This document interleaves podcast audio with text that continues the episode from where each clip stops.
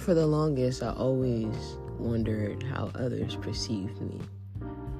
And I remember about two years during my undergrad um, education, um, I spent a lot of time always asking others, like, how do you see me? And what does that mean? And how does that blah? And what does that die? And just all this other shit, right?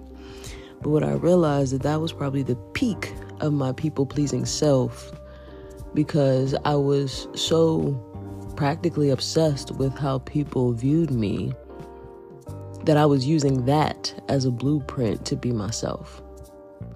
Because if all these people liked me for how they perceived me, then that means I could always have friends. I would always have people that supported me. I always had people that would be there for me. That was a lie. that was a bold faced lie.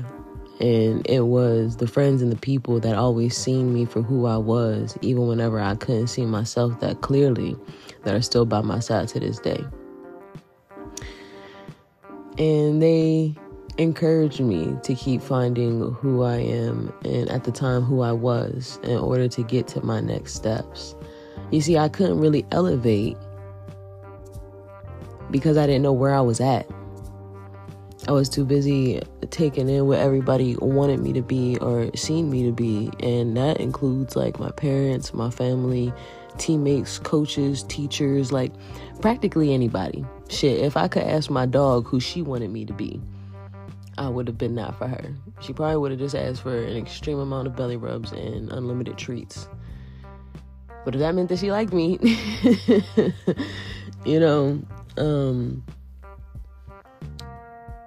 finding your own individual, finding your own self, and taking the time to find yourself isn't something that happens overnight. It is a continuous, intentional seek, search of what your soul is, who your soul is, and how you want to conduct yourself in this world. They always say, like, fake it till you make it. And at first, I didn't like that because I was like, why do I have to fake it? But there's this certain part of delusion that helps you win. I'll just put it that way. And so one day, my therapist and I sat down, and she said, Well,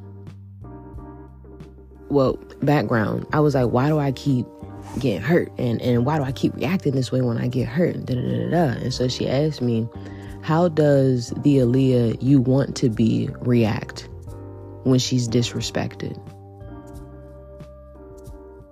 And so I sat there and thought about it like, hmm, who do I want to be? And it turned into somebody that was basically unfazed and unbothered, but spoke her motherfucking mind because one, you got me fucked up, and two, I don't know why you thought you could disrespect me or my personhood without me having something to say but I do it in such a way that it doesn't bring me out of my character, but definitively definitively defines I don't even know what I was trying to say, but definitively definitively defines the fact that I refuse to be disrespected without barking back. I don't always have to bite. And that was one of the things that my therapist and I were working on. It either was I was sitting there smiling or I was trying to rip your head off. It was like zero to jail real quick. Um, but her and I worked on a framework, a person, a calmer Aaliyah that gave me something to work towards whenever I felt disrespected, scared, unheard, unloved, all the things. Um, I just think it's important now for us to really know who and where we are and that's why I love journaling so much because that's what showed me where I was. Um, and of course, it wouldn't hit for me the the day I would do the writing or do the entry. It would be whenever I'd be on like consistently. I, I consistently journal for like six months, and then at one point I went back and I read a journal entry from two three months before, and there was something I was struggling with so bad, so bad. And then I go into my current current entry maybe a day or two before and I've mastered it. And so I was able to see where I was at and where I wanted to go. And that's why the journal I created, shameless plug, the journal I created was so important because it it asks you questions of who you are, where you are, and where do you want to go, and how can you get there. I can't wait till I get this next certification, y'all. It's loading, it's in the works. I'm mad excited to tell y'all about it whenever it drops, but at the end of it all, in order to grow, you have to know where you are. If the seed doesn't know it's in the dirt, it can't germinate. I'll leave you with that one.